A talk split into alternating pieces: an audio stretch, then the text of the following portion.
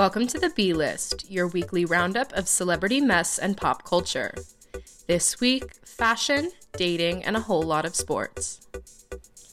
It's the first Monday in May, which means the Met Gala is back in New York City. This year's theme pays tribute to the late Karl Lagerfeld. The German designer served as creative chair of Chanel and Fendi until his death in 2019. Some have criticized the theme as problematic, given Lagerfeld's history of racist, sexist, and fatphobic comments.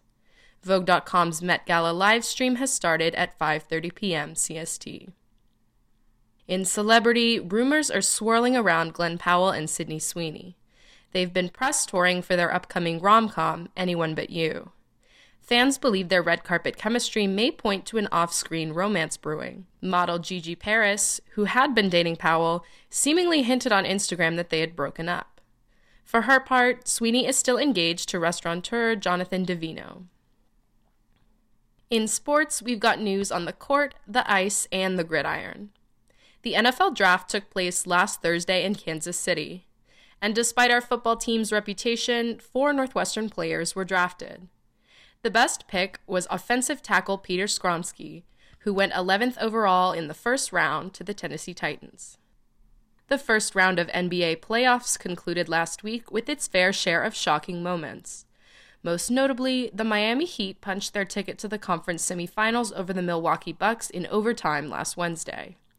Joining them are the Philadelphia 76ers, the Boston Celtics, the New York Knicks, the Los Angeles Lakers, the Phoenix Suns, the Denver Nuggets, and the defending champs, the Golden State Warriors. Conference semifinal games have already started, with the Nuggets beating the Suns in the first game of their series Saturday, and the Heat beating the Knicks yesterday. Tonight, the 76ers and Celtics start their series at 6:30 p.m. CST, and the Nuggets and Suns play again tonight at 9 p.m. CST. Round 1 of the NHL playoffs also wrapped up last week, and if you don't care about hockey, start caring now. Huge news for the Seattle Kraken. The youngest team in the league knocked out the defending champs, the Colorado Avalanche, in a seven game series. And the Boston Bruins, who set the league scoring record this regular season, fell in overtime last night to the Florida Panthers. Other teams still vying for the cup are the Edmonton Oilers, the Toronto Maple Leafs, the Dallas Stars, the Carolina Hurricanes, and the Vegas Golden Knights.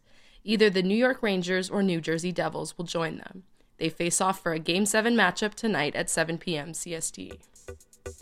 That's all for the B list this week. Check in next Monday to hear about what happens this week in pop culture. For WNUR News, I'm Allison Rauch.